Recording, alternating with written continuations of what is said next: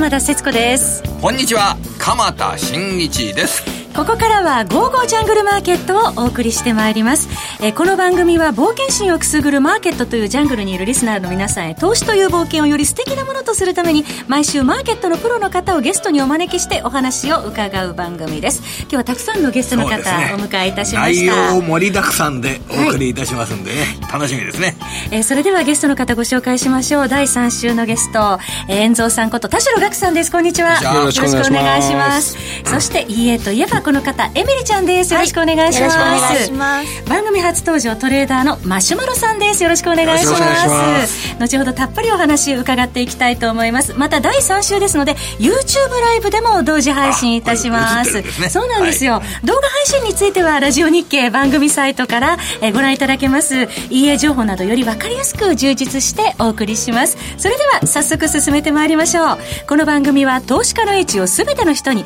投資コンテンツ e コマースを運営するゴゴジャンの提供でお送りいたします。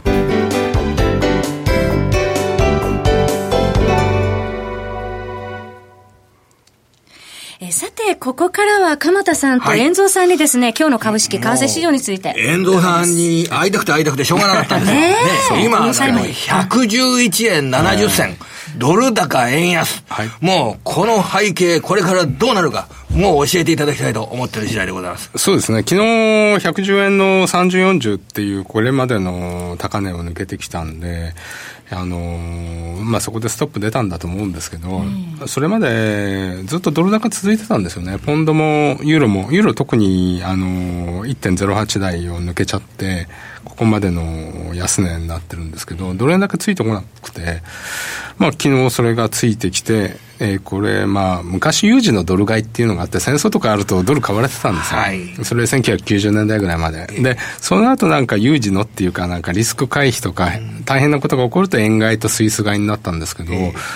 それが久しく続いてたんですけど、昨日に関してはなんかドル買いに円売りがついてきたって感じですよね。はい、で今日の夜中の12時までオプションの期日があるんで、それがまあ27億ドル、えっ、と、だから3000億円ぐらいドル円の売りって110円台で出てくるはずだったんですけど、それ飲み込んだから相当な開発力あったんだと思うんですよね。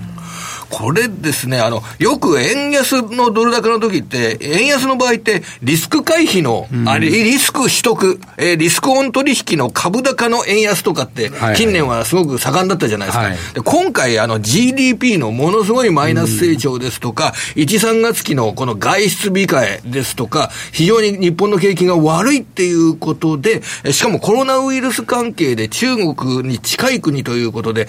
円、日本経済を売る、日本から逃げる円安。というような表現をする人もいるんですけど、これは正しくないでしょうかね、これは。えっ、と、その側面もあると思うんですけど、今の段階では分かんないですよね。だから、まずドル高であるってことは確かなんで、で、その中でアメリカ一極、ヨーロッパに比べても中国に比べても、経済いいじゃないですか、今のところ。はい、昨日発表されたもんも良かったですし、だからドル高、えー、ドルの、アメリカの経済いいんで、ドル高っていうのは全然、えっ、ー、と、リーズナブルなわけなんですよね。えー、で、鎌田さんおっしゃるように、リスクオン、リスクオフの円買い、円、円売りっていうのが、なんかそれが当てはまらな、今、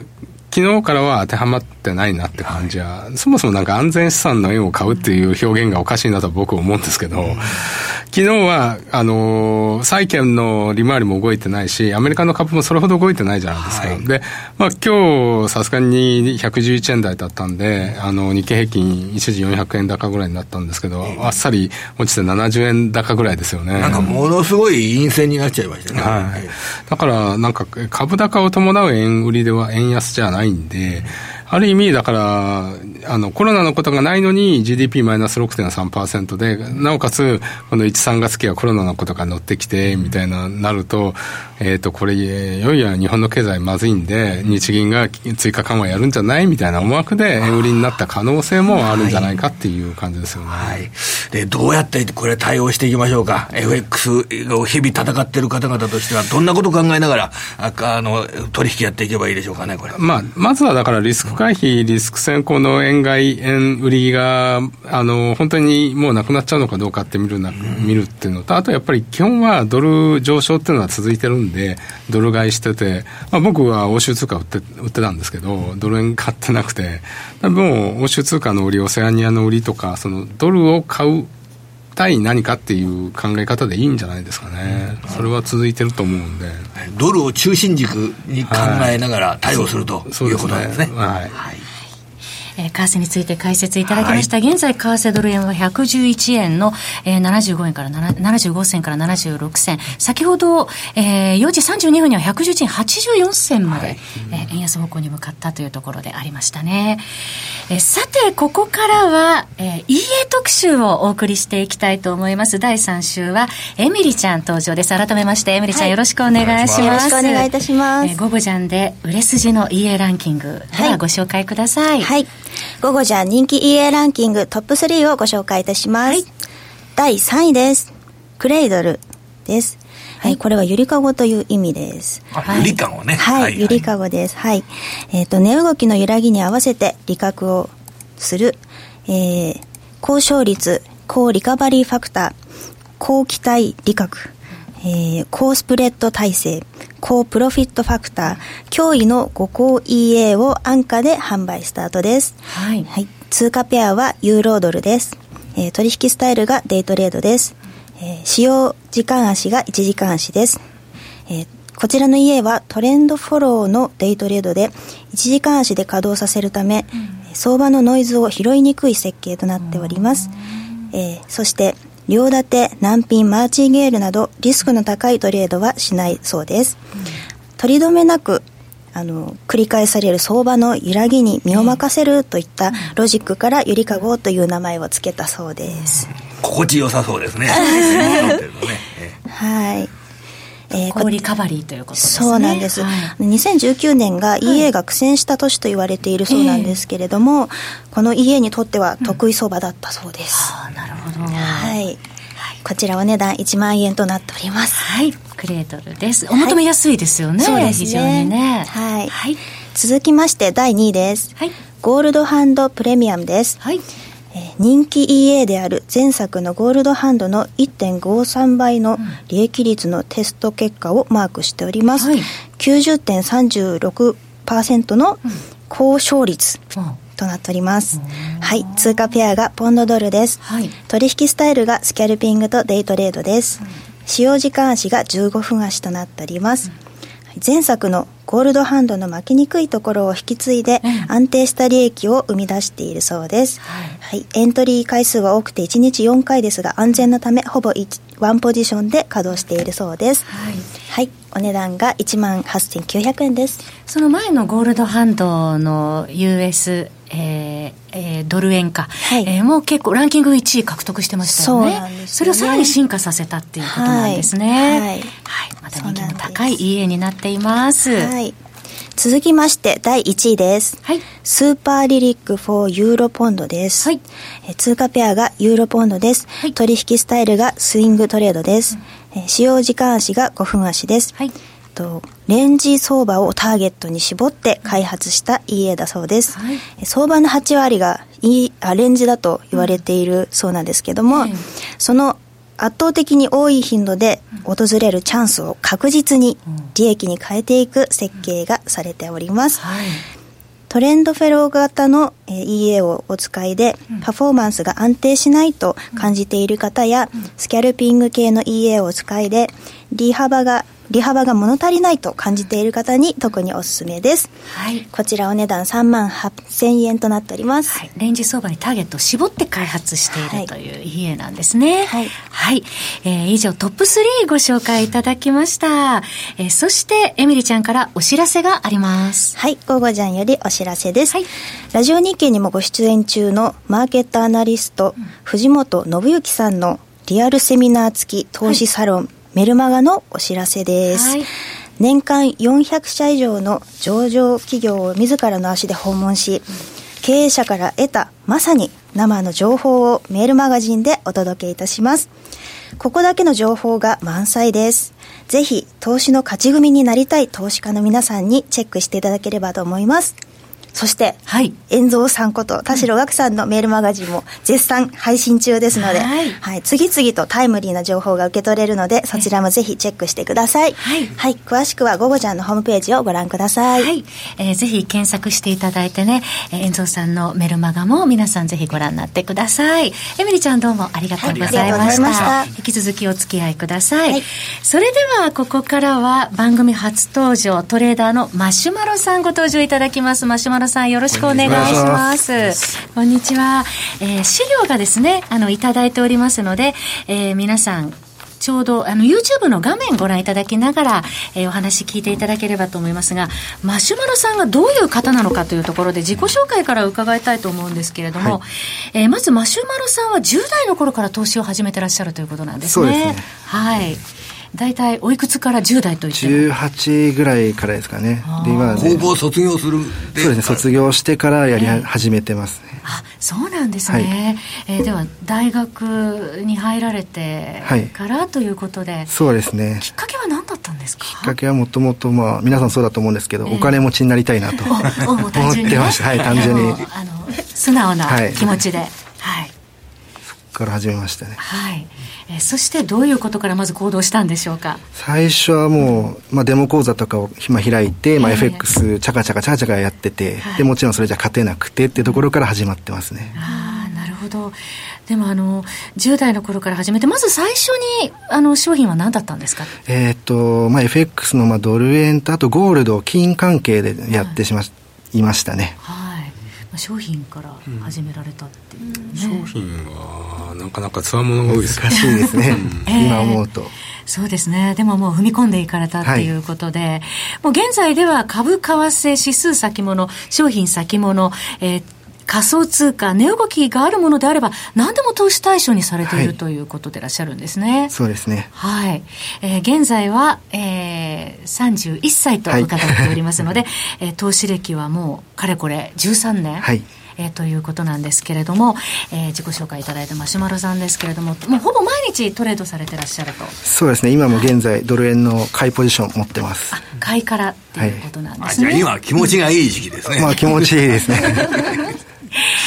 えで、あの、ゴゴジャンさんでは、まあ、投資システム開発の販売をされてらっしゃるということで、はい、あの、自動売買システム、またインジケーター、投資手法などを開発して販売しているということなんですよね。はい、ですので、ゴゴジャンさんのサイトで、えー、マシュマロさんのお名前打っていただきますと、はいえー、いろいろと情報が出てきますので、皆さん合わせてご覧いただければと思いますが、また、マシュマロさんは公式 LINE もやってらっしゃるということで、後ほど、えー、ご紹介いただきたいと思うんですけれども、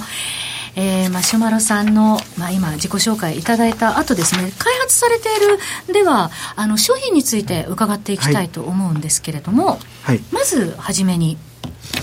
ロイヤルフラッシュとなりまして、はい、こちらがですね2016年の年末に開発したもので、はい、でもフォワード実績も3年以上あって、うん、で過去データ含めると年次だとまあ112年間負けなしなので、はい、非常に安定している家かなというふうに思います。こちらの特徴はサクサクと損切りしていく、ということなんですね。そうですね。はい。で、あのー、利益は伸ばしていくけど、えー、損傷利大モデルということ、ということなんですよね。はい、はい。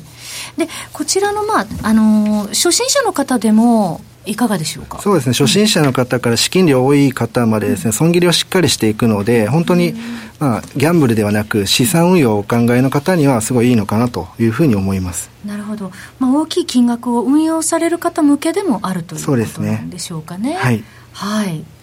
まあ、資金はでは少なくてもでも大丈夫。はい大丈夫ですね。初心者の方でも本当にもう、まあ、片手ぐらいからまあ、金額から多分できるかなと思います、はい、手堅く利益を上げたい方向けということなんですね。はい、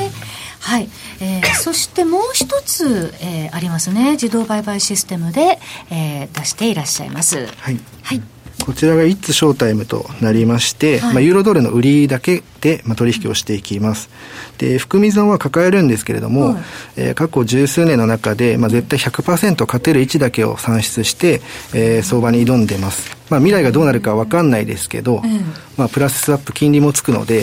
うん、あの証拠金利率もそこまで減らすことなく、まあ、取引できるのかなといったところで、はい、えー、こちらも本当におすすめですね。先ほどのロイヤルフラッシュはサクサク損切りでこちらのイッツショータイムは損切りは一切しないというしないですね。ことなんですね、はい、なるほど。いかがでしょうか遠藤さん。えーと、うん、まああのねあのさっき言ったように、うん、今のドル高のご時世に合ってるんじゃないですか。ユーロユーロ売りしかやらないっていう、えー、ユーロドル売りのみ徹底してますもんね。そうそうそう。だから、結構あのスワップも取れるから、ユーロキャリートレードってやつですねこれはね、はい、そうですね。この2つのタイプまた違うタイプを、はい、えー、商品出しているこの AI をかあの EA を開発しようと思った、あの動機づけっていうのは、どういうところからこの開発をしたいなと思ったわけですか？もともとそういうのに興味があったわけでしょ？なくてですね僕トレーダーなんですけど、その相場を調べるときに機械回した方が人間の多分数千倍数万倍早く 相場のことを知ることができるのでそこをきっかけでやっていって、まあ、EA でも勝てるっていうところが見つかったのでそっちも今別軸でやらせていただいてますね。ということで、取引は基本的には順張りでいらっしゃるということで、でね。はい、まあ、今あの、システムの開発されている商品、ご紹介しましたけれども、裁量トレードもやってらっしゃるということなんです、ね、はい、やってます。裁量トレードも、はい、それをやりながら EA の開発も行ってるとそうですね、多分つながってると考えていて、相場から分かることをただ機械にしてるだけなので、まあ、特になんか別な変わったこと裁量トレードをやることによって、はい、新しい EA 開発のあのアイディアなんかも出てくるってことでしょうかね。そうですね、相場相場から全部拾ってますね。今あの YouTube ご覧いただいている方はその資料が出ておりますけれども、もう時間帯ごとに相場を区別されているということなんですね。そうですね。はい。えー、その都度あの通貨ペアを選定していると。はい。例えばドル円1個に絞ってしまうと、はい、まあ、取引機会も少なかったりするんで、まあ、いろんな通貨見てる方がやりやすいのかなと思ってます、はい、その裁量トレードにおいて、どうですか、今、ドル円について、えー、今、ドル上がってきてますけれども、はい、あのドルを利益確定していくとすれば、どんなことを考えながら、その裁量トレードでのドル利益確定の場を探るというんでしょうかね、今、考えるところなんでしょうかね。一つは過去まあ数年間の中で、えっと、節目になっている箇所ですね。そういったところを見つけてくるのと、はい、あとは自分が利益確定したいなと思えばしちゃっていいかなと思います。だから裁量トレードなんですね。そうですね。はい。基本的には取引は順張りということで、はい、で、インジケーターに関してはどのように？インジケーター、これ言っていいのか分かんないですけど、正直使っても使わなくても勝てるかなと思ってまして、うんまあ、インジケーターで勝率80%って世の中に出てると思うんですけど、はい、そういうのは、まあ、正直信じてなくて、うん、そういう疑いの目も目を持って常日頃取引しています。えーまあ、なかなかあのあの取引で利益を出したいという方で、はい、あのどうしたらいいのかっていう方で悩んでる方もいらっしゃると思いますけれども最後にですね、はい、えー、マシュマロさんに FX でなかなか利益上げられないっていう方に、えー、何かアドバイスがあれば教えていただけますか？まず逆張りをせずに、まあ、順張りでであと資金量に対して少ないロットで取引していけばまあそんなに、大きく損することもないし大きく利益出ることもなくていつかはプラスに傾くかなと思います。はい。えー、ちょうど今あの画面出していただいてますけれども順張りはせずに、えー、逆張りはせずに順張りトレードを徹底すること、はい、で損切りは粘らないことということでいらっしゃいますね。はい、えとはいえマシュマロさんこの損切り、はい、これまで経験は？そうですね。粘っちゃったこと何回もありますね。えー大体結構もう損失そうですねすごい多分出てますね、えー、それを経験をもとに確立されてきたという橋丸さんですけれども、はい、なかなかあのトレードで皆さん一人で戦うっていう方がね、うん、多くてらっしゃると思いますけれども頭で分かっていてもなかなか難しいというのが現実だと思いますけれどもそこで増丸さん今公式 LINE を、はい、えー、行っているということで活用をね、はい、していただければというようなお話を最後にね伺えればと思いますけれども。まあ、トレードっていうのは結構孤独な作業なんで、はい、まあ、常に不安があると思うんですけど、うん、まあ、トレード仲間がいることで少しその不安が和らぐので、ぜひあの自分の公式 LINE があるので、こちらでまあいろんなやり取りをさせてもらって、まあ、共に勝っていければなと思います。ぜひご登録よろしくお願いします。はい。えー、今 QR コードも出ておりますのでぜひご検討いただければと思います、えー、今日はトレーダーのマシュマロさんお越しいただきました、遠藤さんいかがでしょうか？今日はあの裁量もやってらっしゃって開発もやってらっしゃるね、うん、マシュマロさんです、ね、そうですね。だからやっぱり、さっきいろいろあのデータをこう調べるのにね、えー、あの人間がやるより機械がやった方がいいっていうのは、まあ、それおっしゃる通りでって感じですよね、そうですね。そこをうまく使ってらっしゃるっていうねマシュマロさんでありますね、うん、えー、ぜひまたゴゴジャンさんのサイトで検索されてみてください。開発されている、えー、システムトレードに関しての詳しい情報も出ております、えー、ではここまでは遠蔵さんこと田代岳さんエミリちゃん、はい、マシュマロさんにお越しいただきました。お三方どうもありがとうございましたそれではまた新たなゲストの方をお迎えします。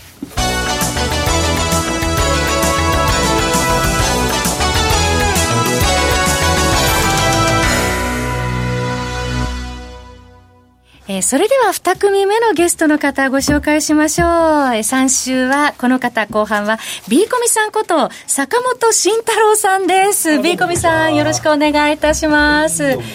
いや為替がね、今さっきあの話してたんですけども、はいうんうん、今、111円の、ね。えー、80銭台まで先ほど来る場面があったり、為替が円安方向動いてますけどね、はい、遠蔵さんの話は非常にためになったなと思って聞いておったんですけど、はい、いや、あんなんですかね、これはねっていう、まあ、実際、日銀のまあ緩和期待をしている人がいるのかみたいなところはまああるとは思うんですね、まあ、株の人から見るとですね。で、まあ、あの GDP を見ると、いや、そら追加緩和するだろうと、まあ、普通の外国人は思うのかなと。僕はもう思っているんですけど、えー、まあでも日本人的に言うと、いや、でも結構政府頑張ってるしみたいな、うん、今は政府のタームだろうとなる可能性もあるし、いや、別に、うん、追加緩和をする必要は、まあ、株的にもそんななくて、で為替の水準的には全くなくてというところなので、えー、実際のところ、これって催促してるんだとしたら、まあ、危ないんじゃないかなと、僕は思うんですけどね、まあ、この後その後、まあ日銀政策決定会合ありますけど、まあ、ずっと先までね、それをもうすでに織り込んだ状態でそのまま推移するとなると、結構問題かなと思うし、でも逆に、まあ、ここまで為替が円安になると、まあ、今期業績はもうかなりもう為替はもう決めてるので、まあ、そんなに影響ないかとは思うんですけど、まあえー、少なくとも、まあ、全くないわけじゃないので、まあ、あの一応少し情報修正の、えーまあ、理由になるのかなとなるし、あと来期の業績ですよね。まあ、来期の業績は、まあ、今年の5月の半ばまでに、まあ、出揃うんですけど、4月の末ぐらいからね。で、この水準でいるとですね、いや、結構強気の業績が出てくるかもしれないとえいうところですので、まあ、ただ僕はこの水準はまだ円安が過ぎてるなとは思うので、まあ、1年通すとある程度、えー、まあ、105円に近づく、うん、まあ、この前うろうろして108円ぐらいにまた落ち着くんじゃないかなとは思ってるんですけどね。うん円安と株高っていうのは近年結構セットで語られること多かったですけれども、はい。うん、そのシナリオ自体に大きな変化が出た、うん、出てくってきて、うん、え為替取引をめぐる考え方を変えなきゃいけないというような段階の話ではまだないと。いう捉え方した方がいいですかね。ですね。はい。まあ、ただ、ちぐはぐな形で、まあ、皆さん相場見てるかとも思われるかなと思うんですけど、うん、まあ、でも、日経平均見てると、思いのほか強かったりしますからね。うん、まあ、コロナのですね、懸念で、えー、まあ、結構売り込まれているという方もいるんですけど、まあ、でも、指数見るとそうでもないし、まあ、米国見ると全く関係ないしと。で、これはこのコロナの話が出始めた頃から、まあ、言ってる方は言ってるんですけど、まあ、この米国のですね、えー、相場はこういうパンデミックみたいなものには全く影響ないよと、まあ、その通りに現状になってるわけですから、ああ、そうだな、やっぱ米国は強いなと思いながら見ていて、まあ、日本もでも実際のところ、その関連株に関してはかなり売り込まれてますので、なので、まあ、これがどこまで半年分、3か月分ぐらい売り込まれたかなと僕は思ってるんですよね。うん、まあ、成長著しい、その高 PR の銘柄以外は、まあ、ある程度いいところまでバリエーションは、あまあ、訂正修正されたんじゃないかなと、えー、思ってますので、まあ、今後、まあ、コロナの部分がだいぶね、えー、まあ、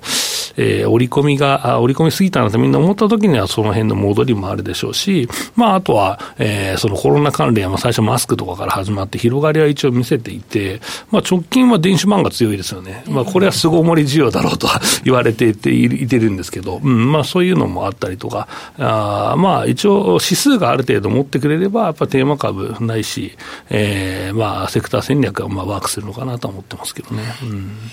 そのような相場環境の中、えー、毎回ご好評いただいております、B コミさんと、受給のおにこと井上哲夫さんが手掛ける、商社のスクリーニング株ハイブリッドバトルですけれども、えー、間もなく3月号発売ですね。はい、そうですね。えっ、ー、と、来週頭ですね、週明けに収録してまいります。で、まあ、えー、これはまあ、毎月まあ、ご説明してるんですけど、えー、まあ、井上さんのまあ、えー、過去のね、経験からまあ、クオンツで割り出してきたですね、はい、えー、まあ、銘柄が、あその他、金融を除くので、1位から3200位ぐらいまで並ぶんですよ。で、まあ、その上位銘柄っていうのは非常にパフォーマンスがいいと。えー、まあ、それで、まあ、井上先生も、まあ、ヘッジファンドを、まあ、やってられたわけですから、まあ、そのロジックがそのまま、あまあ、シートになっていると。まあ、その中から、まあ、それは実際、えー、定量評価なので、で、僕の部分が、まあ、訂正評価を、まあ、足してですね、えー、銘柄を、まあ、検証していくというような、まあ、コンテンツなんですけど、まあ、それだけだと面白くないので、まあ、需給の鬼と言われた井上先生と、まあ、僕も需給好きなんですけど、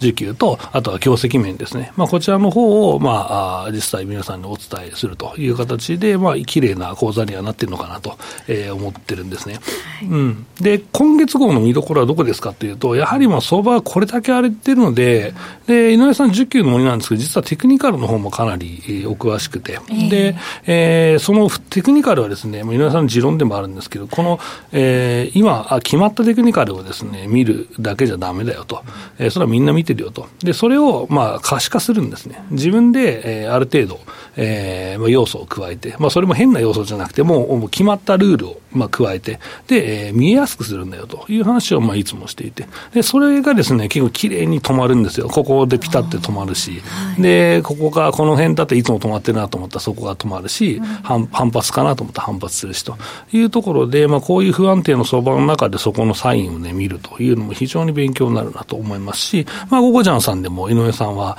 えー、メールマガをね、執筆されてますので、まあそちらをまあご覧になっている方は、あのテクニカルはすごいねという方もいらっしゃると思いますし、まあその辺の、まあ、ファンだとテクニカルと、えー、まあ業績、個別銘柄までまああるというような、えー、その、なんていうのかな、まあ、コンテンツになってます。で、まあ、このシートを見たいよと、まあ、これ、キーワードはその井上さんのシートなんですけど、はい、まあ、このシートを見たいよという方にもですね、対応しておりまして、えー、えー、これ、まあ、6か月以上のですね、お申し込みをいただいた方にはですね、このシートのエクセルの、もうこの生のものですね、まあ、その当然関数は入ってないですけど、まあ、このランキングが出ているエクセルシートをですね、えー、皆さんにお届けすると。いうことなんですね。これはもう多くのヘッジファンドの方が参考にされているそのシートなんですよね。はい、あのクレとか、えー、あの説明規定とかいうのもあるみたいですよ。まあいまだにまあファンのね、えー、ファンドもあるのでね、はい、うん、やっぱこれは皆さん、うん、まあ参考にしてるし、えー、まあ上位銘柄のパフォーマンスもむちゃくちゃいいのでね、えー、その辺もあるのかなと思いますね。スクリーニングが苦手だなという方ですとか、うん、ね、あの銘柄選びでちょっとどうしようかなって迷ってる方には本当にもうおすすめです、ね、おすすめですよ。あの、えー、もうスクリーニングされてありますからね。で、あとスクリーニングもなかなか、あその決まった定量のものを使うってもそんなにきれいに出てこないんですよね。えー、うん、そこはまあ、えー、こういう銘柄上がるという特性をですね、えー、まあ長年見ている先生だからできるというシートなのかなと思います。6か月パック、えー、商社のスクリーニング株ハイブリッドバトルは7万5千円で今お話しいただいたシートもついてくるということですので、はい、ぜひこの機会にご検討ください。詳しくは、ゴゴちゃんのホームページから検索してご覧になってください。えー、今日は2組目のゲストは B コミさんこと坂本慎太郎さんでした。どうもありがとうございました。盛りだくさんでお送りしてまいりました、はい、えー、非常にあの私自身も仕事をやってて得したなという気分の30分ですかね。そうですね、はい、えー、また来週も素敵なゲストの方をお招きしてお送りしますのでどうぞお楽しみに。鎌田さんどうもありがとうございました。それでは皆さんまた来週。この番組は投資家の位置を全ての人に投資コンテンツ e コマースを運営する「ゴゴジャン」の提供でお送りいたしました。